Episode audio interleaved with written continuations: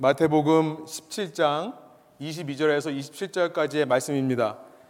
저와 여러분이 한 절씩 번갈아가면서 읽고요. 가- 성경책 가져오신 분들은 펴놓으시고 보시면 되겠고요. 마태복음 17장 22절에서 27절 제가 22절부터 읽겠습니다. 갈릴리에 모일 때에 예수께서 제 아들에게 이르시되 인자가 장차 사람들의 손에 넘겨져 죽임을 당하고 제3일에 살아나리라 하시니 제 아들이 매우 근심하더라.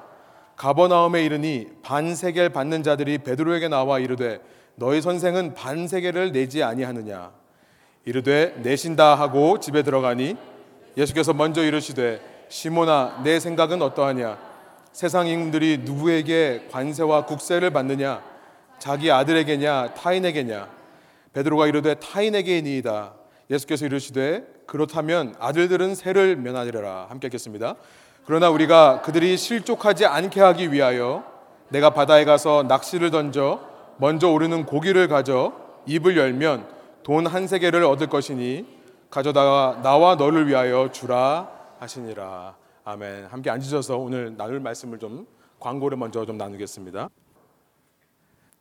어, 이제 예수님의 갈릴리 호수 북쪽에 있는 그 변화산으로부터 예루살렘까지 이어지는 그 여정이 시작되었습니다. 우리가 살펴봤던 대로 그 가이사라 빌립보라고 하는 갈릴리 호수 북쪽으로 있는 한 27마일 정도 위에 있는데요. 그 북쪽에서부터 예루살렘까지 가는 길은 약 100마일이 넘습니다.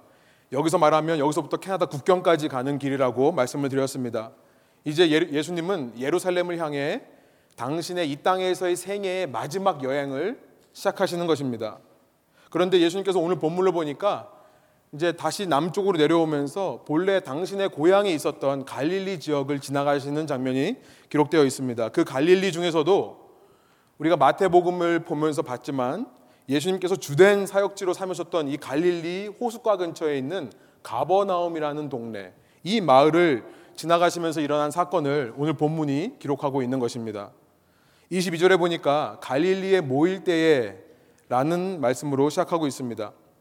지금 예수님은 산에서 내려와서 제자들 세 명과 함께 병화산에 올라가셨다가 내려오면서 나머지 아홉 제자들을 이미 만나신 상황이에요. 그런데도 갈릴리에 모였다라고 되어 있는 거 봤을 때 아무래도 이 예수님을 포함한 13명의 사람들 외에 지금까지 예수님의 사역을 보고 들으면서 참여하면서 예수님의 제자로 헌신했던 다른 사람들이 아마 함께 모였던 것 같습니다. 예수님께서는 그 모여 있는 제자들에게 다시 한번 예수님의 이 여행 일정, 아이티너리, 아이티너리 말이 잘 안 되네요. 예수님의 여행 일정을 다시 한번 가르쳐 주세요. 내가 이제 예, 예루살렘으로 가서 죽임을 당하고 3일 만에 살아나야 된다라는 것을 또 반복하여 말씀하십니다. 21장에서 이제 예수님은 예루살렘에 들어가시는데요. 그 전까지 21장 전까지 예수님은 이런 말씀을 총 세 번 하세요. 이렇게 공적으로 publicly 내가 당할 고난에 대해서 말씀하시는 것이 세 번 나옵니다. 그 중에 오늘 본문은 두 번째인 거예요. 첫 번째가 어디였습니까? 마태복음 16장 21절에 나와 있는 말씀이었어요. 여러분 보시면 이때로부터 예수 그리스도께서 자기가 예루살렘에 올라가 장로들과 대제사장들과 서기관들에게 많은 고난을 받고 죽임을 당하고 제3일에 살아나야 할 것을 제 아들에게 비로소 나타내시니 이것이 예수님의 첫 번째 순환 예고라고 우리가 이름을 붙입니다. 내가 고난을 받을 것을 이미 publicly announce 하시는 거예요. 예고하시는 거죠. 그런데 이 첫 번째 수난 예고와 오늘 본문에 기록된 두 번째 수난 예고의 말씀이 약간 다릅니다. 첫 번째는 예수님께서 예루살렘으로 가셔서 누구들에게요? 장로들과 대제사장들과 서기관들에게 많은 고난을 받을 것이다 라고 말씀을 하셨던 반면에 오늘 본문 22절에는요. 그 표현 대신에 어떤 표현이 있는가 한번 보시면요. 인자가 장차 사람들의 손에 넘겨질 것이다 라고 말씀하시고 있다는 거예요. 이것이 얼핏 보면 같은 말인 것 같지만요. 자세히 살펴보면 예수님을 고난받게 하는 주체가 지금 달라져 있다는 것을 알게 됩니다. 네, 여러분 오늘 좀 집중해서 들으셔야 됩니다. 제가 이 좀 어려, 어려운 본문이거든요. 지난 주간에 제가 머리 빠지도록 정말 고민한 그런 결과를 말씀드리는 건데요. 한번 잘 보시면 예수님을 고난받게 하는 주체가 달라져 있다는 것을 알게 돼요. 그렇죠? 첫 번째는 마태복음 16장 21절에서는 장로들과 대제사장들과 서기관들 순환이라고 표현된 종교 지도자들이 예수님을 고난받게 하는 거라고 되어 있는데요. 이 두 번째 순환 예고의 말씀에서는요. 예수님이 사람들의 손에 그 종교 지도자의 손에 넘겨질 거다라고 말씀을 하세요. 그러면 주체가 생략되어 있는 거죠. 그러니까 이 말씀을 들으면서 우리는 자연스럽게 이런 질문이 나온 겁니다. 그러면 도대체 누가 예수님을 그렇게 넘겨줄 건가? 누구에 의해 예수님이 넘겨질 건가? 라는 질문이 생기는 거예요. 예수님은 내가 고난을 받는데 나를 고난받게 하는 사람들이 있을 뿐만 아니라 나를 그 고난으로 넘겨주는 사람도 있다라고 말씀을 하시는 거죠. 그렇죠. 예수님이 22절에서 지금 나를 넘겨준다라고 말씀하고 있는데 원어로 보면 이 넘겨준다는 말이 다른 번역으로 보니까 나를 판, 판다라는 말과 똑같은 말입니다. 원어로 보면요. 여러분 주보에 써 있습니다. 요한 대표적으로 요한복음 13장 21절에 보시면 예수님께서 이제 자기 고난 받을 것을 말씀하시고 나서 말씀하시는 거예요. 예수님께서 이 말씀을 하시고 심령이 괴로워 증언하여 이르시되 내가 진실로 진실로 너희에게 이르노니 너희 중 하나가 나를 팔리라. 여기서의 팔리라라는 말과 넘겨주다라는 말이 원어로 보면 똑같은 단어입니다. 넘긴다, 판다라는 말은요, 사실은 배반하다라는 의미가 있는 거예요. 그래서 이 요한복음 13장 21절을 영어로 보시면 영어로 one of you will betray me. 나를 배반할 거다라고 번역을 해 놓고 있는 것입니다. 여러분 그렇게 예수님을 파는 사람, 예수님을 배반하는 사람 누굽니까? 네? 예, 가롯 유다죠. 마태복음 26장 16절부터 40, 10, 10, 아, 마태복음 26장 14절부터 16절에 보면 이런 기록이 있습니다. 그때 열둘 중에 하나인 가롯 유다라 하는 자가 대제사장들에게 가서 말하되 내가 예수를 너에게 넘겨 주리니 똑같은 단어예요. 넘겨 주리니 영어로는 deliver over라고 되어 있는데요. 똑같은 단어입니다. 내가 넘겨 주리니 얼마나 주겠느냐? 그들이 은 30을 달아 주거늘 16절에 보니까요. 그가 그때로부터 예수를 넘겨줄 기회를 찾더라. 넘겨주다 똑같은 단어입니다. 여기서는 betray 배반할 기회를 찾더라 라고 번역을 했습니다. 이것이 다 같은 말이, 말, 말이라는 거예요. 본문 22절에 사용된 그 넘겨주다는 말이요. 이 요한복음 또 마태복음 26장에도 또 동일하게 사용됐는데요. 넘겨준다는 말은 곧 배반할 거라는 말입니다. 그러니까 여러분 우리가 첫 번째 순환 예고와 두 번째 순환 예고가 어떻게 다른지를 아시겠죠? 첫 번째 순환 예고는 고난을 주는 사람들이 그 종교 지도자라고 말씀하신 다음에 두 번째에서는 지금 너희 중에 누군가가 나를 배반할 거다라는 말씀을 하시는 거예요. 그러니까 23절에 나와 있는 제자들의 반응이 이제 우리가 이해가 되는 것입니다. 제자들은요 이미 한번 이 순환 예고를 들었습니다. 그런데도 불구하고 오늘 23절에 보니까 이 말씀을 또 듣고서는 매우 근심했다라고 되어 있죠. 그렇죠. 당신의 예수님은 당신의 고난이 종교 지도자들에게서부터만 받는 것이 아니라 실은 이쪽 편에서도 예수님 편 중에서 누군가도 예수님을 배반하여 예수님을 팔아 넘길 것을 말씀하기 때문에 제 아들이 더더욱 근심할 수밖에 없는 것이죠. 당시 제 아들은 잘 몰랐습니다. 그러나 우리는요 성경의 기록을 통해 누가 팔았는지 또 그가 어떤 계기로 예수님을 팔게 되었는지에 대해 잘 알고 있습니다. 우리가 알고 있는 대로 가론 유다가요. 어떤 계기로 예수님을 팔게 되었는가? 요한복음 12장에 보니까 이런 기록이 있어요. 제자 중 하나로서 예수를 잡아줄 가롯 유다가 말하되 이미 사도 요한은 가롯 유다가 그 범인이라는 것을 알고 얘기하는 겁니다. 예사 중, 제자 중 하나로서 예수를 잡아줄 가롯 유다가 말하되 이 향유를 어찌하여 300 데나리온에 팔아 가난한 자들에게 나눠주지 가난한 자들에게 주지 아니하였느냐 하니 이렇게 말함은 가난한 자들을 생각함이 아니요 그는 도둑이라 돈 꾀를 맞고 거기 넣는 것을 훔쳐감이라라 이런 기록이 있습니다. 이제 십자가에 달려 죽기 위해 예수님은 예루살렘에 들어가셨어요. 그랬더니 예루살렘에 들어오신 예수님을 마리아라는 한 처녀가 나와서 아주 지극히 비싼 향유라고 되어 있습니다. 지극히 비싼 거래요. 그 비싼 향유를 예수님 발 앞에 발에다 붓고요. 자기의 머리털로 씻기는 장면이 있는 겁니다. 마리아는 지금 예수님을 예수님이 돌아가실 것을 예수님께서 십자가에 죽으실 것을 장사하는 것을 기념하는 거죠. 그런데 이 장면을 본 가론 유다가요 화를 내는 거예요. 5절의 말씀이에요. 요한복음 12장 5절입니다. 그 향유가 굉장히 비싸다는 것을 이미 한눈에 알아차린 가론 유다는요 이런 얘기를 하는 거예요. 아니 그거 이베이 갖다 팔면 크랭리스트 갖다 팔면 한 3만 불 정도 받는 건데 이거 차라리 강한 자들에 나눠주면 좋지 않겠느냐? 여러분 여기 데나리온이라고 되어 있는 것은요. 당시 한 사람이 받는 일당입니다. 그러니까 요즘으로 말하면 한 100불 정도 된다고 생각하시면 돼요. 그렇죠? 제가 막노동을 해보니까 잠깐 목회를 쉬면서 제가 그 페인트 칠하는 거 했는데요. 딱 100불 주더라고요. 하루에. 예, 거의 10시간 정도 일하고요. 근데 그러면 300데나리라고 하니까 한 3만 불 정도 되는 거예요. 아니 왜 이 사람은 가론 유다는 그걸 보면서 화를 내는가? 그 이유에 대해서 사도 요한이 6절에 기록합니다. 그렇게 말하는 것은 뭐냐면 가난한 자들 생각해서가 아니라 사실은 그가 도둑이었기 때문에 그렇다. 그는 돈을 훔치는 자였기 때문에 그렇다라고 말하고 있는 거예요. 여러분 사복음서를 보면 예수님은요 가진 돈이 없으셔서 도네이션으로 생활하셨다는 것을 우리는 알게 됩니다. 예수님은 가지고 계신 것이 없으셨어요. 그럼 어떻게 그렇게 사역을 하며 다니실 수 있었는가? 사복음서에 보니까 예를 들어서 누가복음 8장 1절부터 3절이라든지 마태복음 27장 55절에 보면 예수님을 금전적으로 서포트하는 사람들이 있었다고 기억을 합니다. 놀랍게도 여인들이에요, 대부분. 예수님을 따르던 여인들 중에 자기의 돈을 모아서 예수님께 드려서 섬기는 여인들이 있었다고 합니다. 남자들은 도대체 뭐 하고 있는 겁니까?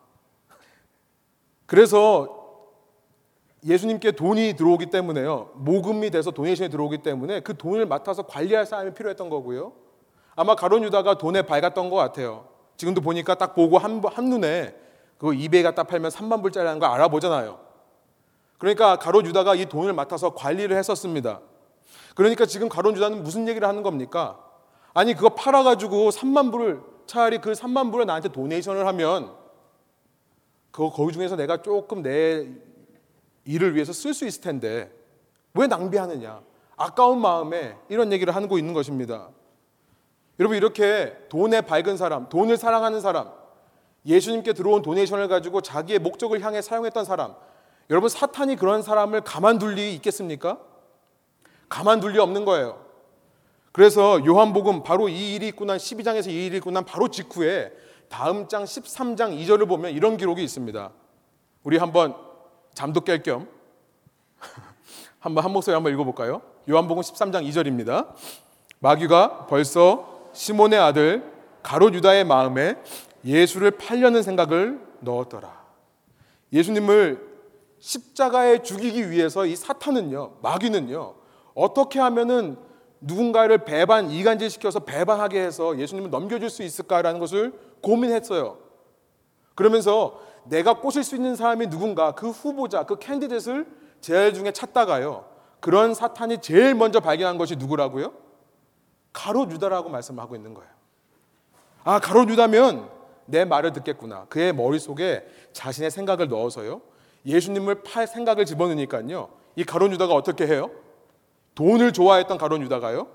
우리가 아까 마태복음 26장 14절부터 16절 여러분 주부에 있습니다. 그 본대로 바로 대제사장들에게 쫓아가는 겁니다. 쫓아가서 뭐라 그런다고요? 묻는 거예요. 내가 예수님을 넘겨줄 테니까 나한테 얼마 주겠습니까? 당시 예수님을 수많은 무리가 따르고 있었어요. 그렇기 때문에 종교 지도자들은 예수님을 함부로 잡을 수 없었습니다. 그 무리가 반란을 일으키면 어떻게 해요? 무리가 자신들을 공격하면 어떻게 해요? 그러니까 예수님을 잡을 수 있는 기회를 찾고 있었던 겁니다. 그런데 무리가 예수님이 주위에 없는 때가 없어요. 이 예수라는 분이 계속 다니면서 무리들을 고쳐주시거든요. 계속 가르침을 주시거든요. 그러니까 대낮에는 불가능합니다. 이제 한밤중을 노려야 돼요. 그런데 여러분 중동의 한밤중은요 우리의 밤과는 너무나 다릅니다. 불이 전혀 없어요. 그렇기 때문에 밤이 되면 한치 앞을 볼 수가 없어요. 횃불을 가지고 다닌다 하더라도 멀리 있는 어디가 어딘지 분간하기가 어려운 것이 중동의 밤입니다. 그러니까요 어느 날 밤에 예수님이 어디, 어디인지를 정확하게 알고 있는 스파이가 필요했던 거예요. 결국 돈을 사랑하던 가롯 유다는요, 그 스파이가 되어서 은 30에 예수님을 팔아 넘겨버리는 겁니다. 예수님을 배반하는 거예요. 왜 이렇게 가롯 유다 얘기를 하는가? 여러분, 우리는 지난 시간 마태복음 17장 13절부터 20절 또 21절까지의 말씀을 통해 영적 전쟁의 현실에 대해서 나눴습니다. 우리에게는 바른 현실 감각이 필요하다는 말씀을 드렸었어요. 어떤 일이 일어났을 때 그 사건만을 볼 것이 아니라 그 뒤에 있는 그 배후에 있는 영적 세력을 봐야 내가 바로 이 현실을 이해할 수 있다는 사실. 안 그러면 우리가 매직 트릭처럼 마술을 보는 것처럼 그냥 보이는 것만 보고 속을 수 있다는 말씀을 드렸었습니다. 내 삶에 일어나는 일, 모든 사건의 배후에는요, 우리로 하여금 신앙의 길을 걷지 못하도록 방해하는 저항의 세력이 있는 것입니다. 나를 힘들게 하는 사람이 있습니까? 나를 어렵게 하는 상황이 있습니까? 여러분, 그 자체가 사탄이 아니라는 거예요. 우리가 싸워야 되는 싸움은요, 그 사람과 싸우는 것이 아닙니다. 그 상황과 싸우는 것이 아닙니다. 그 상황 배후에서 나로 하여금, 여러분 기억하세요. 그 사람으로 하여금이 아니라 나로 하여금 실족하게 하려고 하는 영적 세력과 맞서 싸워야 되는 것입니다. 사람이 사탄이 아닌 거예요. 상황 자체가 사탄이 아닌 거예요. 그러나 거기서만 멈추면 안 된다고도 말씀드렸습니다. 여러분 그 배후에 있는 세력보다 더 위대한 세력이 있는 것을 기억해야 된다고 말씀드렸죠. 컴퓨터에 비유하자면 우리에게 싸움을 걸어오는 그 세력들, 저항의 세력들은요. 이 컴퓨터에 떠 있는 윈도우 그 창과 같습니다. 그 창 뒤에 백그라운드가 있잖아요. desktop background. 배경 화면이 있다는 거예요. 그 배경 화면이 누굽니까? 세상의 모든 주권과 권능을 가지고 계신 우리 주 예수 그리스도라는 것을 나눠봤어요. 그렇죠? 우리 하나님이 그 배후에 있다는 것입니다.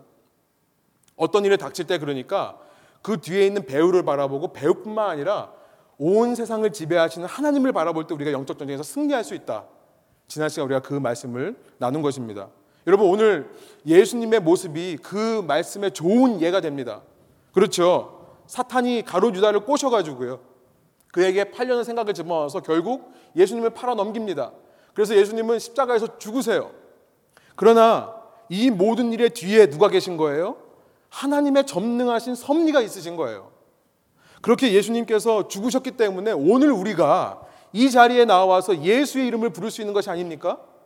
그 예수님의 십자가로 인해 우리는 이 땅에서부터 예수님을 구주로 모시고 왕으로 모시고 살아가게 되는 왕국의 현실을 살 수 있는 능력을 받은 것입니다. 여러분 이것이 복음이에요. 우리에게 복음이 올 수 있었던 것이 사탄이 그렇게 가론 유다를 꼬셔서 예수님을 죽게 했기 때문에 가능했다는 사실이죠. 여러분 그런데 오늘은 영적 전쟁 두 번째 시간으로 우리가 주목하고자 하는 것은요. 그렇게 분명히 하나님의 주권적인 섭리가 있는 것은 맞지만요. 분명하지만 실제로 그 사탄의 공격에 넘어가서 내 삶의 주도권을 그 사탄에게 내어준 그런 가롯 유다 같은 삶이 결코 우리가 살아야 될 삶이 아니라는 것을 말씀드리고 싶은 겁니다. 하나님은 주권적인 전능의 한 계획 속에서 섭리 속에서 당신의 뜻을 이루어 가시는데요. 그 가운데서 가롯 유다 같은 사람들이 만들어지면 안 된다는 거예요. 아, 영적 전쟁도 하나님의 섭리 가운데 있는 거니까 나는 아무것도 안 해도 되겠네요. 내가 뭘 하는가, 내가 어떤 삶을 사는가는 별로 중요하지 않겠네요. 라고 말을 한다면 착각이라는 거예요. 그런 사람에게 화가 미칠 수 있다는 것입니다. 그것은 분명히 하나님께서 원하시는 삶이 아니고요.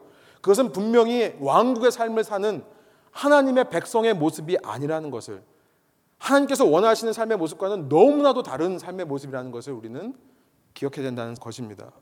여러분 영적 전쟁은 현실입니다. 현실이에요.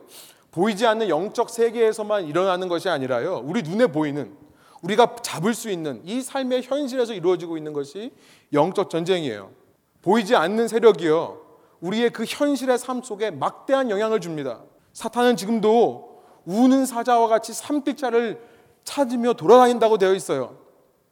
그렇게 영적 세력이 우리를 저항하고요. 우리를 가로막는데요. 그런 사탄적인 생각을 우리 마음속에 집어넣고 있는데요. 여러분 가장 대표적인 것이 뭐냐면 물질에 관한 것입니다. 돈에 관한 유혹이라는 사실을 우리가 짚고 넘어가고 싶은 것입니다. 우리가 영적 전쟁을 말할 때 영, 보이지 않는 영적 세계에만 일어나는 일만 말하지 말자는 거예요. 이 본문을 통해 우리가 집중하고 싶은 것은요. 실제 우리의 삶에서 우리가 돈을 어떻게 쓰고 있는가? 왜냐하면요. 우리가 가로 유다에서 보듯이 돈을 사랑하는 사람은 하나님을 사랑할 수 없기 때문에 그렇습니다. 돈에게 가치를 두고요. 돈에게 내가 이 돈이 중요하다고 생각하는 사람이면요. 그 사람은 결코 하나님께 가치를 둘 수 없습니다. 하나님께 가치를 두는 예배자의 삶을 살 수 없다는 것을 기억하기 원하는 것입니다. 여러분 성경이 돈에 대해 갖는 태도는 너무나 분명합니다. 명확해요. 조금의 타협도 없다는 것을 기억하시기 바랍니다. 여러분 이 말씀을 꼭 기억하세요. 디모데전서 6장 10절의 말씀입니다. 우리 한번 한 목소리로 한번 읽어볼까요? 돈을 사랑함이 일만 악의 뿌리가 되나니 이것을 탐내는 자들은 미혹을 받아 믿음에서 떠나 많은 근심으로써 자기를 찔렀도다. 돈을 사랑하는 것이 일만 악이라고 되어 있는데요. 모든 악의 뿌리다라는 의미입니다. 이 땅에서 일어나는 모든 악의 뿌리에 돈을 사랑하는 마음이 있다는 거예요. 그 돈을 사랑하는 마음, 돈을 탐하는 자들은요, 뭐라고 되어 있어요? 미혹을 받는다. 사탄의 공격을 받는다. 가로주다처럼요. 그렇게 사탄의 공격을 받아서 믿음에서 떠나게 된다고 말씀합니다. 그리고 근심으로 자기를 찌른대요. 이 얼마나 와닿는 표현입니까? 근심이라는 삐죽한 속못을 가지고 자기 자신을 찌른다는 얘기예요. 그렇게 어리석은 삶을 산다는 것입니다.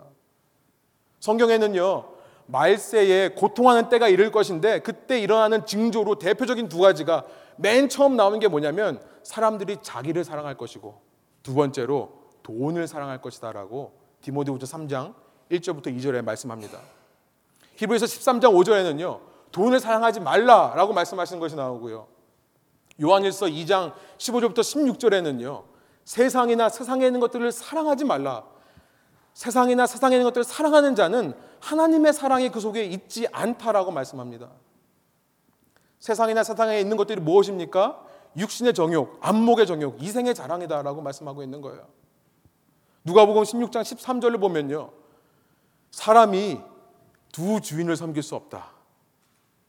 하나를 중하게 여기면 하나를 경하게 여길 것이고 하나에게 가치를 두면 하나에게 가치를 안 둘 수밖에 없을 것이다라고 말씀하면서 재물과 하나님을 겸하여 섬길 수 없다라는 말씀을 하십니다. 누가 보면 18장 24절에 가 보니까 그래서 물질이 있는 자, 재물이 있는 자가 하나님 나라 들어가기가 어렵다라고까지 말씀하시는 겁니다. 여러분 성경에서 말씀하시는 돈에 대한 태도는 분명합니다. 그리고 그 현실을 여러분 지금 우리가 살아가고 있는 거예요. 예수님께서는요, 이 땅의 현실을 너무나도 잘 아시기 때문에 영적 전쟁을 말씀하시면서 제자들에게요, 뜬 구름 잡는 얘기만 하시지 않으셨습니다. 예수님은 보이지 않는 세계에 대해서만 말하고, 보이지 않는 영적인 전쟁에 대해서만 말하고, 현실, 내가 만질 수 있는 곳, 내가 삶을 부딪히며 살아가는 곳, 이곳에 대한 말씀을 안 하신 것이 아니에요. 여러분 그래서 예수님께서 말씀하신 이 복음서의 말씀들을 잘 살펴보니까요. 예수님께서 정말 돈에 대해, 재물에 대해, 이 땅에서의 소유에 대해 굉장히 많이 말씀하셨습니다. 직간접적으로 때로는 돈을 예로 들어가면서 수많은 말씀을 하셨어요. 어떤 신학자들은 예수님께서 하신 말씀 중에 3분의 1이 돈에 관한 것이다라고 말할 정도로 제가 정확히 그런지는 모르겠지만 여러분 주보에 보시면 제가 지난 한 주간 동안에 이 공관복음서 마태, 마가, 누가복음에서 찾은 돈과 관련된 예수님의 가르침의 말씀만 보면요. 여러분 놀랄 정도로 많다는 것을 확인할 수 있으실 겁니다. 혹시 이렇게 열심히 준비한 노력에 가상하신 분들은 한번 읽어보시기 바랍니다. 집에 가셔서요. 예수님께서는 실질적인 삶에 대해 말씀하시면서 이 삶에서 우리가 왕국을 살아가기를 원하시면서 돈에 대해 말씀하셨다는 거예요. 여러분 영적 전쟁에 있어서 우리의 가장 적극적인 공격 자세가 뭘까 생각해 봤습니다. 아마도 지난 시간 우리가 나눈 것처럼 하나님의 절대적인 주권과 권능을 믿고 신뢰하는 그 겨자씨 같은 믿음을 소유하는 모습. 아마 그것이 영적 전쟁을 이기는 가장 공격적이고 적극적인 우리의 공격 자세라고 생각이 됩니다. 그러나 가장 효과적인 방어 자세가 뭔가를 또 생각해 봤어요. 그것은 아마도 내가 영적 전쟁의 호신술, 내 몸을 보호할 수 있는, 내 생각을 지켜낼 수 있는 그 방어 자세가 뭔가 돈에 대해 바른 마음가짐을 갖는 것이다라는 것을 우리가 이 본문을 통해 발견하게 되는 것입니다. 저는 오늘 본문 22절, 23절을 읽으면서요. 가론 유다가 생각이 나고요. 그 가론 유다의 모습을 보면서 바로 이런 깨달음을 얻은 것입니다. 여러분 그러면 우리가 이런 깨달음을 얻고 나면 우리 이제 우리의 질문은 그것입니다. 그러면 어떤 것이 돈에 대한 바른 마음가짐인가? 돈에 대해 어떤 자세를 우리가 가져야 되는가? 그것에 대해서 말씀하시는 것이 24절부터 27절에 예수님의 말씀이라고 생각합니다. 이 이야기를 살펴보면요. 예수님은 이제 가버나움이라고 하는 곳에 가요. 말씀드린 대로 갈릴리 호숫가에 있는 베드로의 집이 있는 곳입니다. 예수님께서 어, 베드로의 집에서 가장 많이 아, 이 가버나움이라는 지역에서 가장 많이 시간을 보내시고 이곳에 머물면서 능력을 행하셨는데요. 그 기간 동안에 아마도 예수님은 베드로의 집에 머물지 않았는가 생각이 듭니다. 제가 마태복음 나누면서 그 얘기를 한번 드린 적이 있습니다. 아마도 예수님의 고향은 나사렛인데 거기서 가버나움에 계실 때는 베드로 집에 있었을 것이다. 마태복음 8장 15절이라든지 아 14절이라든지 또 오늘 본문 17장 25절에 보면요. 여러분 참 재밌는 게 뭐냐면 베드로는 아직 집 밖에서 24절에 말을 합니다. 그런데 그 말을 하고 나서 25절에 이제 집 안에 들어가는데 그 안에 이미 예수님께서 떡하니 와 계신 거예요. 마치 당신의 집인 것처럼 베드로의 집에 와 계신 예수님의 모습을 발견할 수 있는 거죠. 왜 베드로의 집이라는 것이 중요한가?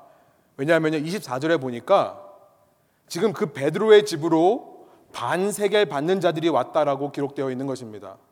반세겔 받는 자들이 왔다. 이들은 성전세라고 하는 템플 텍스를 걷는 사람들이었습니다. 당시 유대인들은 성인 남자면 20세 이상의 성인 남자면 누구나 성전의 temple tax 성전세를 내야만 했었습니다. 근데 그 성전세의 양이 얼마냐면 여기 보면 반세겔이라고 되어 있는데요. 반세겔, 한 세겔의 반. 세겔이라는 것은요, 네 개의 드라크마를 말하는 것입니다. 4 드라크마. 이 드라크마라는 것은 그리스 사람들이 말하는 하루의 일당입니다. 제가 아까 하루의 일당에 대해서 데나리온이라는 단어가 있다고 그랬죠. 그것은 로마 시대 때 사용되던 단어예요. 그러니까 드라크마와 데나리온은 동의어로 보시면 됩니다. 100불 정도 되는 지금으로 말하면 그런데 그게 한 400불 정도 되면 4일 어치 일당을 모으면 한 세겔이 되는 거예요. 그런데 유대인 성인 남자면 성전세를 1년에 한 번 반 세겔을 드려야 되는 거예요. 한 200불 정도 내야 되는 거였습니다. 그렇게 이해하면 되는 거예요. 본래 이것은요. 원래는 어, 하나님의 율법으로부터 나온 거예요. 출애굽기 30장 13절부터 15절에 보면 하나님께서 유대인이 남자가 성인이 될 때, 20대가 될 때 거기 보면 자신의 목숨값으로 이 성전세를 내라라고 말씀하신 거 기록되어 있어요. 그러니까 성인이 된 남자가요. 이제 내 인생의 주인은 하나님이십니다라는 것을 결단하면서 드렸던 것이 성전세예요. 평생에 한 번 드리던 거였습니다. 그런데 이 바리새인들, 서기관들, 율법을 연구하는 사람들이 후대에 와서 이것을 매년 드리는 걸로 바꿔요. 매년 드리는 걸로 바꿔요. 왜냐하면요.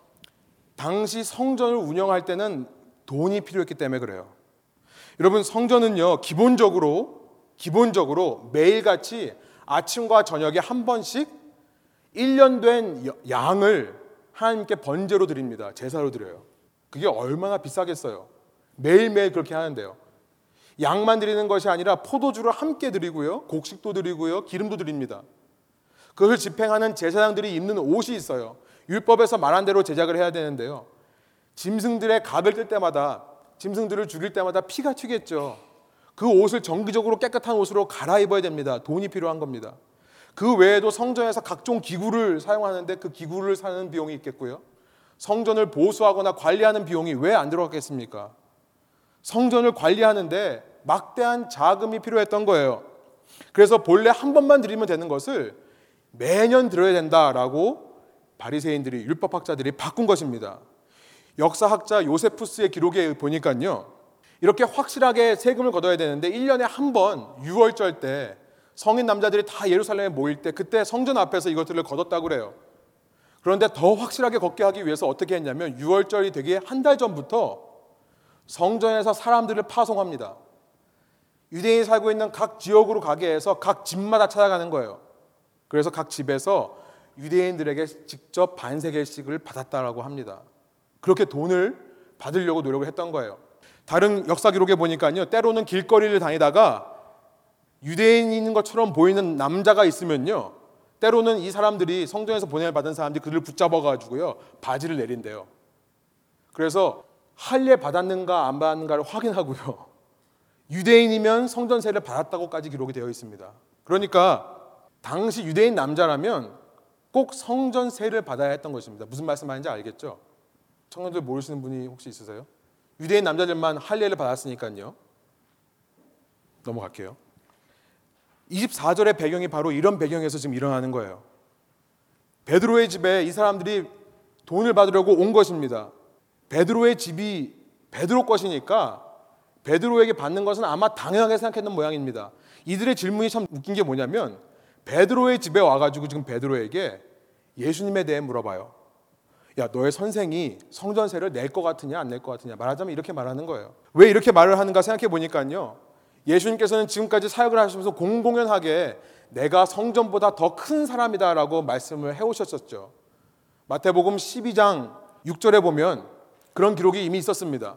또 요한복음에 보니까 예수님께서 처음 사역을 시작하시면서 했던 일 중에 하나가 뭐였냐면 예루살렘 성전에 올라가서 거기서 이 비둘기나 무슨 동물 파는 자들, 특별히 여러분 환전하는 사람들, 그 드라크마를 세겔로 환전하는 사람들, 데나리온을 세겔로 환전하는 사람들의 상을 엎으시고 그들의 돈을 쏟았다라고 하는 기록이 있는 것을 봤을 때 아마 이 성전에서 파견된 유대인들은요 예수님이 과연 성전세를 낼 건가 안 낼 건가에 관심이 쏠릴 수밖에 없었을 것입니다.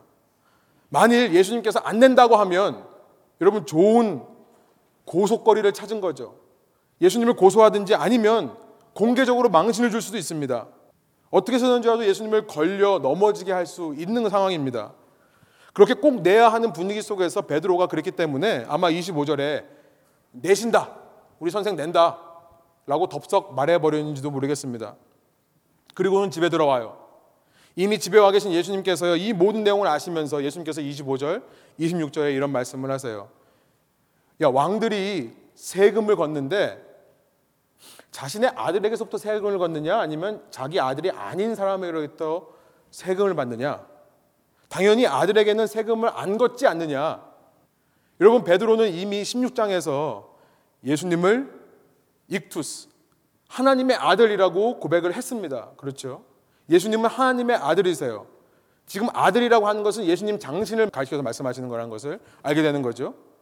예수님은 하나님의 아들이시기 때문에 하나님을 섬기기 위해 세운 그 성전에 세금을 낼 필요가 있을까요? 없을까요? 없는 것입니다. 게다가 예수님은요, 나뿐만 아니라 26절에 보니까 중요한 표현이 있어요. 아들들이라고 표현하고 있습니다. 복수형으로 말하고 있어요. 나뿐만 아니라 그렇게 이 땅에서부터 나를 왕으로 영접하는 자, 내 이름을 믿는 자, 그들에게는 하나님의 자녀가 되는 권세를 주셨다. 요한복음 12장 1장 12절에 그런 말씀이 있잖아요. 나뿐만 아니라 나를 믿는 자, 내 이름을 받아들이는 자, 나를 왕으로 인정하는 너희들은 하나님의 자녀다. 하나님의 아들들이다. 딸들이다.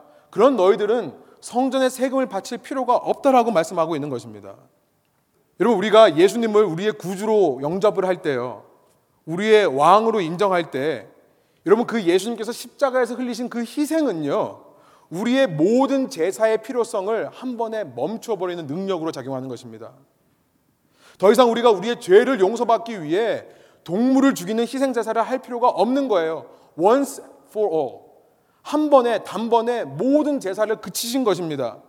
그가 우리의 왕 되신 예수님께서 세상을 창조하신 창조주께서 우리를 대신해 죽으셨기 때문에 그 피의 능력으로 제사가 필요 없습니다. 그러니까 여러분 성전에서 이제 더 이상 매일매일 그렇게 제사를 드릴 필요도 없는 거예요. 그 제사를 이루기 위해 돈을 거둘 필요조차 사라지는 것입니다. 예수님은 지금 그 말씀을 하시는 거예요. 십자가의 은혜에 대해서 말씀하고 있는 것입니다. 십자가의 희생에 대해 말씀하는 거예요. 이 십자가의 은혜로 말미암아 희생으로 말미암아 복음을 소유한 자들이 이 땅에서부터 누리는 자유함에 대해 말씀하고 있는 것입니다. 복음의 자유함, 복음을 가진 자들의 자유함, 얽매이지 않음, 율법에 얽매이지 않고 성전 세에 얽매이지 않고 제사에 얽매이지 않는 그 자유함에 대해 말씀하시는 거예요. 이제는 성전은 무너질 것이고 3일 만에 내가 다시 그 성전을 세우리라. 자신의 부활하신 육체를 가리켜서 말씀하신 예수님이십니다. 이제는 성전이 필요 없습니다. 성전이 이제 돌 위에 돌 하나도 남지 않고 다 무너져 내릴 것입니다. 부활하신 예수님만이 우리의 소망이 되는 거예요. 지금 그 말씀을 하고 있는 것입니다. 그런데요, 여러분 놀라운 것이 뭐냐면 27절에서 예수님이 놀라운 반전의 말씀을 하신다는 거예요. 그리고 이 반전의 말씀 속에 우리가 이 땅에서 돈을 어떤 마음가짐으로 대해야 되는가에 대한 답이 들어있다는 것입니다. 우리 27절 한번 한 목소리 한번 크게 한번 읽어볼까요? 그러나 우리가 그들이 실족하지 않게 하기 위하여 내가 바다에 가서 낚시를 던져 먼저 오르는 고기를 가져 입을 열면 돈 한 세계를 얻을 것이니 가져다가 나와 너를 위하여 주라 하시니라. 말씀드린 대로 고기의 입을 열면 한 세겔이 나올 건다고 했는데 한 세겔은 네 개의 드라크마라고 했죠. 네 개의 드라크마면 두 명의 성전세입니다. 지금 예수님께서 당신 자신과 베드로의 성전세를 함께 내라고 말씀하시는 거예요. 예수님께서는요 아들이시기 때문에 성전세를 낼 필요가 없으십니다. 예수님을 믿는 제자들도 하나님의 자녀가 되는 것이기 때문에 성전세를 낼 필요가 없습니다. 그러나 예수님은 성전세를 내라고 하세요. 반전이죠. 왜요? 그 이유가 뭐라고요? 실족하지 않게 하기 위해서. 실족하지 않게 위해서. 그들로 하여금 실족하지 않게 하기 위해서. 여러분 이것이 바로 이 땅에서 제 아들이 이 땅을 살아가면서 돈에 대해 가져야 될 바른 마음가짐이라는 거예요. 자 남은 시간 이 말씀을 좀 더 설명을 드릴게요. 바리새인들을 비롯한 당시 종교 지도자들은요 돈을 사랑하는 자들이었습니다. 여러분 주보에도 있습니다만 누가복음 16장 14절 보면요 예수님께서는 두 주인을 섬길 수 없다고 말씀하시면서 바리새인들은 돈을 좋아하는 자들이라 라고 누가로 하여금 기록하게 하셨습니다. 바리새인들이 돈을 좋아하는 사람, 돈을 사랑하는 자들이라고 말씀하는 거예요. 돈이 필요하다는 것은 이해가 됩니다. 그렇죠. 말씀드린 대로 성전에서 제사가 하려면요. 돈이 있어야 돼요. 이 제사 시스템이 돌아가려면 돈이 있어야 됩니다. 맞아요. 지금도 우리가 선교를 하려고 그러고 교회를 세우려고 하면 돈이 있어야 됩니다. 그것이 나쁘다고 하는 것이 아니에요. 돈은 필요합니다. 그러나 당시 종교 지도자들의 문제가 무엇이었습니까? 그들은요 매년 거치는 이 성전세로 인해 역사들의 기록에 보니까 그 돈이 너무나 많이 거쳐서 이 돈을 주체할 수가 없었다고 하는 기록이 있습니다. 돈이 넘쳐난 거예요. 예루살렘 성전 안에 돈이 넘쳐난 것이 문제였습니다. 돈이 넘쳐나다 보니까 역사 기록에 이런 것이 있습니다. 돈을 쓸 데가 없으니까요. 성전 주위를 포도나무 가지 모양으로 태를 두르는데요. 장식을 하는데 전부 순금으로 했대요. 돈을 쓸 데가 없으니까요. 돈이 넘쳐나다 보니까 그 성전에 돈의 세력이 조금 조금씩 커지는 겁니다. 돈의 가치가 조금 조금씩 커지는 거예요. 그래서 원래는 하나님의 영광을 위해 사용되어야 될 돈이요. 자꾸만 하나님의 영광을 가로막는 위치에 올라가는 거죠. 그렇죠. 돈이 계속 떠오르는 겁니다. 교회 안에서요. 성전 안에서 돈의 위치가 떠오르는 거예요. 언젠가는 하나님의 영광을 가려버리는 일이 돼버리는 것입니다. 제자라면 돈을 소유해야 되는데요. 돈에게 소유를 당하는 거죠. 제자라면 돈을 소유해야 됩니다. 그런데 소유를 당해버리는 거예요. 여러분, 이런 자들은 그들이 아무리 하나님을 예배하고 섬긴다라고 할지라도요. 예수님 분명히 말씀하셨잖아요. 하나를 중하게 여기면 다른 것을 경하게 여길 수밖에 없다. 아무리 내가 입으로는 하나님을 섬기고 예배한다고 한다 하더라도 여러분 그런 사람들은요. 사탄의 간교한 속임수를 이겨낼 방, 힘이 없습니다. 물질을 통해 들어오는 물질을 통해 생각을 집어넣는 사탄의 능력을 이겨낼 능력이 없는 거예요. 그러다 보니까 그 유혹에 넘어가 영적 전쟁에서 패배할 수밖에 없는 것입니다. 하나님을 예배하는 자가 아니라 결국은 만몬을 숭배하는 자로 바뀌게 되는 것입니다. 돈을 가지고 하나님과 바꾸는 것이고요.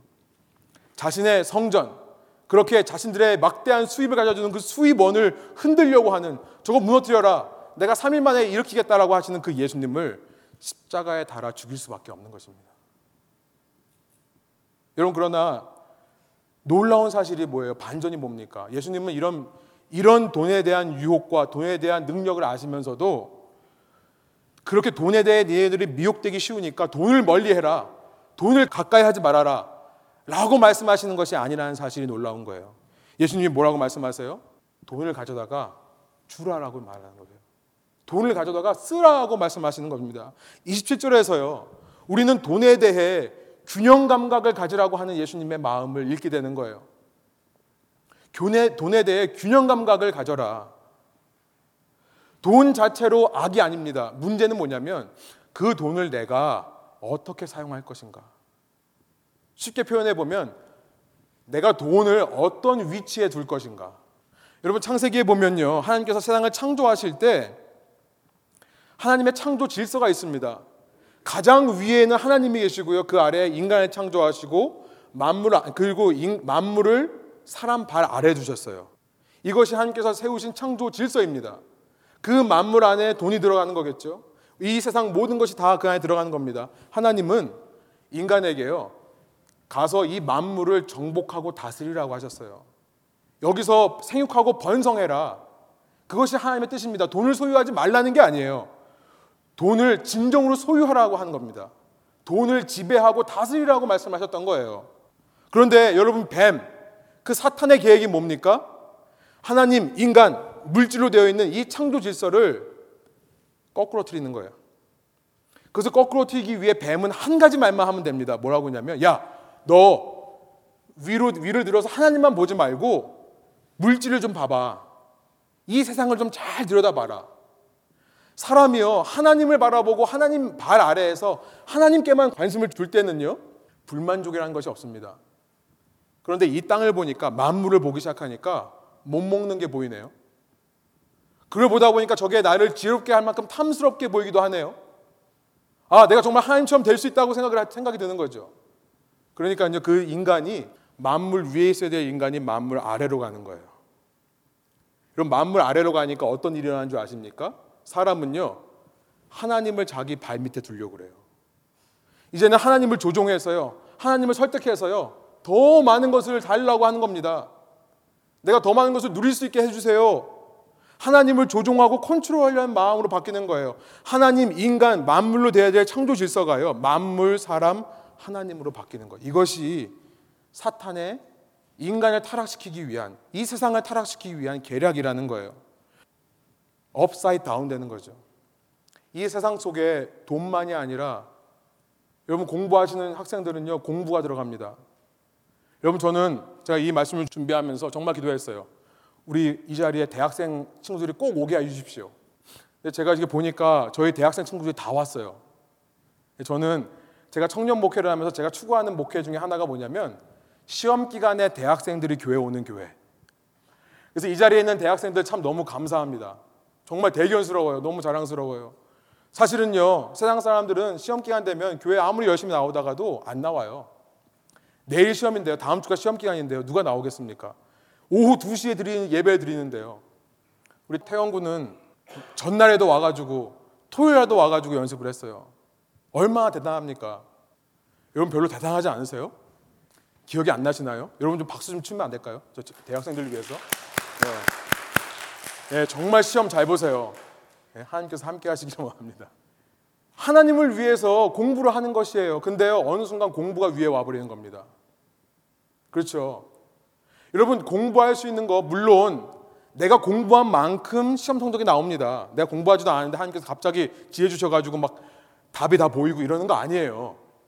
그런데요, 하나님께서 함께하지 않으시면 공부한 것조차 생각이 안 나요, 우리는요. 그걸 믿으시기 바래요. 내가 아무리 공부해도요, 하나님께서 나와 함께하지 않으시면 기억이 안 나는 겁니다. 내가 문제를 볼 때마다 순간순간 기억이 떠오르게 하시는 것 저는 하나님의 역사라고 믿습니다. 그러니까요, 하나님만 바라보면 공부를 정복하게 되어 있는 거예요. 청년들에게는 공부일 수, 대학생들 공부할 수 있겠지만요, 청년들에게는요, 직장인들에게는요, 성공일 수 있습니다. 인정받는 거, 명예일 수 있습니다. 인기일 수 있습니다. 어쩌면 우리의 자녀들일 수도 있어요. 창조 질서가 바뀌어 버리는 것, 사탄이 원하는 것이라는 거예요. 그 대표 주자가 바로 돈이라는 것입니다. 예수님의 주문은 무엇입니까? 돈으로 하여금 사람들을 실족하지 않게 하는데 쓰는 너의 도구가 되라. 너희가 돈을 다스려라라고 말씀하시는 거예요. 종교 지도자들처럼 그 돈의 노예가 되어서 돈을 사랑하는 자가 돼 가지고 하나님을 버리는 어리석은 삶을 추구하지 말고 돈을 가져다가 써라. 돈을 가져다 써라. 여러분 복음 안에서 자유한 자들은요. 진정으로 복음 안에서 자유한 자들은요. 율법에 얽매이지 않을 뿐만 아니라 여러분 이것을 기억하시기 바랍니다. 돈을 그 목적 자체로 삶고 살지 않습니다. 진정으로 복음 안에서 자유해진 사람들은요. 돈이 내 생의 최고 가치가 아닌 것이 돼요. 물론 있어야죠. 중요합니다. 그러나 그것이 최고의 가치가 되는 것이 아닙니다. 돈의 지배 아래로 가는 것이 아닙니다. 돈에 소유되는 삶을 사는 것이 아닙니다.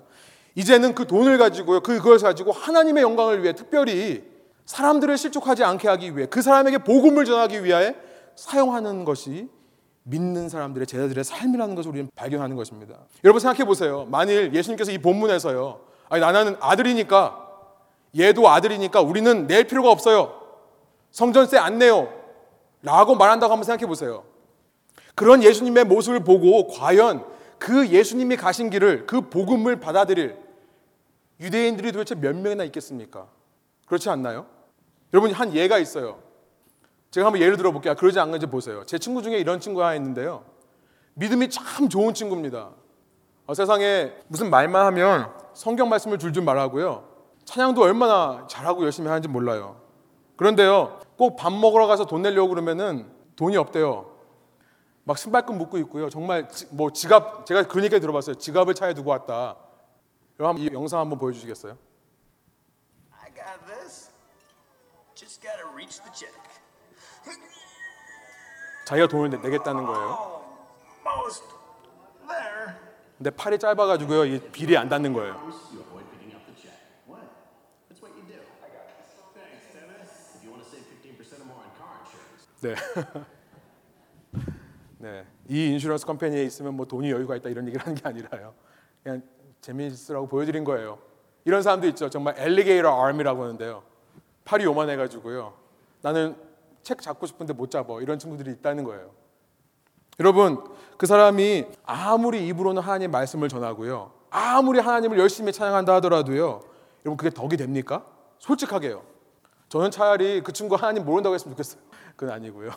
죄송합니다. 예, 그 친구를 보면서 제가 얼마나 옆에서 예, 그랬는지 모르겠어요. 여러분 돈이라는 것은요.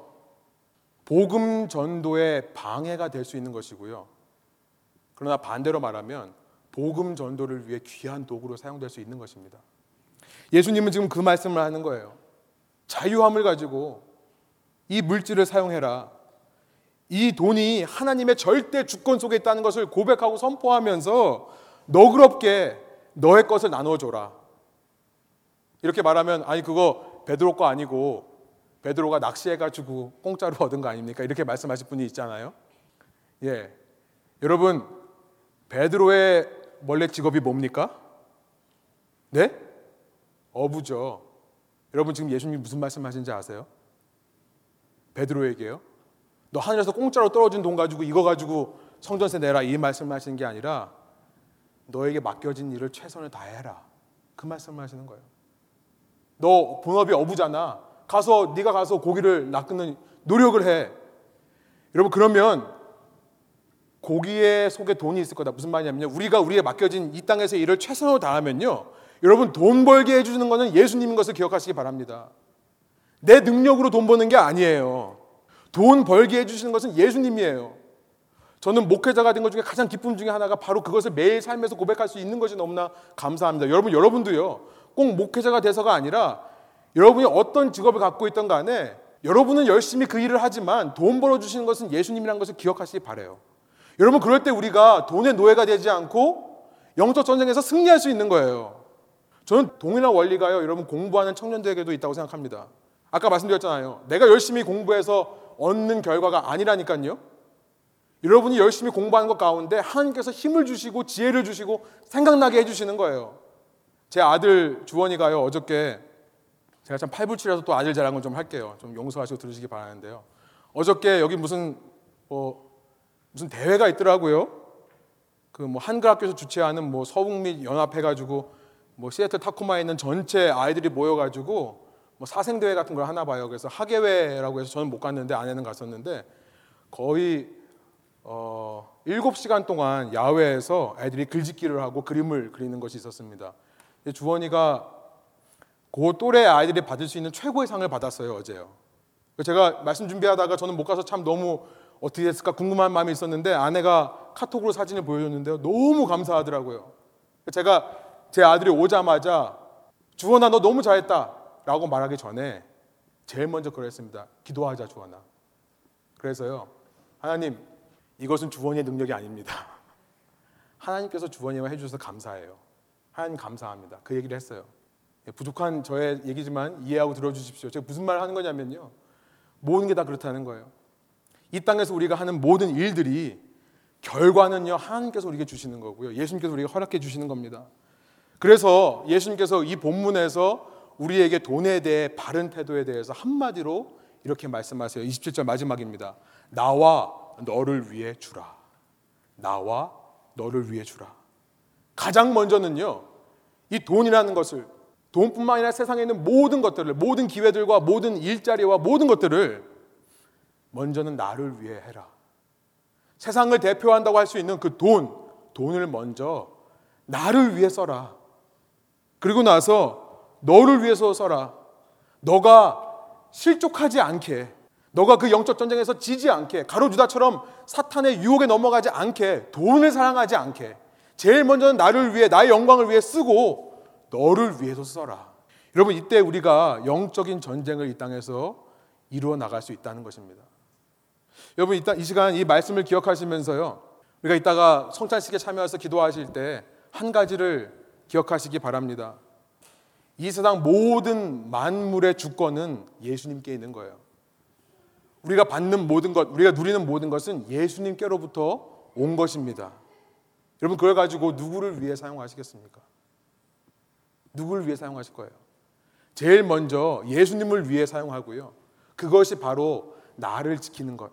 나의 마음과 생각을 지켜서 사탄이 생각을 주지 못하도록 나를 보호하는 것임을 기억하시기 바라고요. 그럴 때 우리가 이 땅에서 영적 전쟁에서 승리해 가며 이 땅에서부터 하나님이 원하시는 일들을 이룰 수 있음을 믿음으로 고백하시는 저와 여러분 되기를 간절히 소원합니다. 우리 함께 성찬식에 좀 참여하실 텐데요. 우리 자유롭게 기도하시면서 뒤에서부터 두 줄로 나오셔서 성찬을 받으시고 우리가 함께 자리에 가서 함께 먹고 마시면서 성찬을 하려고 합니다. 성찬식은 우리 교회에 소속되신 분들, 우리 함께 교인이 함께 주님의 피와 살을 마시고 먹는 기념하는 행위입니다. 그러나 이 시간 여러분 마음 가운데 예수님을 구주로 영접하신 분이 있다면 여러분 이 테이블에 여러분을 초청합니다. 이전까지는 내가 마음이 없다 하더라도 이 말씀을 듣고 내가 주님께 정말 내 모든 가치를 드리겠다. 내가 돈에게 가치를 드리지 않겠다 마음이 있으시다면 이 자리에 초청합니다. 함께 오셔서 우리를 향하신 주님의 살과 피를 마시고 먹고 마시는 시간 되기를 원합니다. 우리 함께 기도하시면서요. 뒤에서부터 나오셔서 참여해 주시기 바랍니다.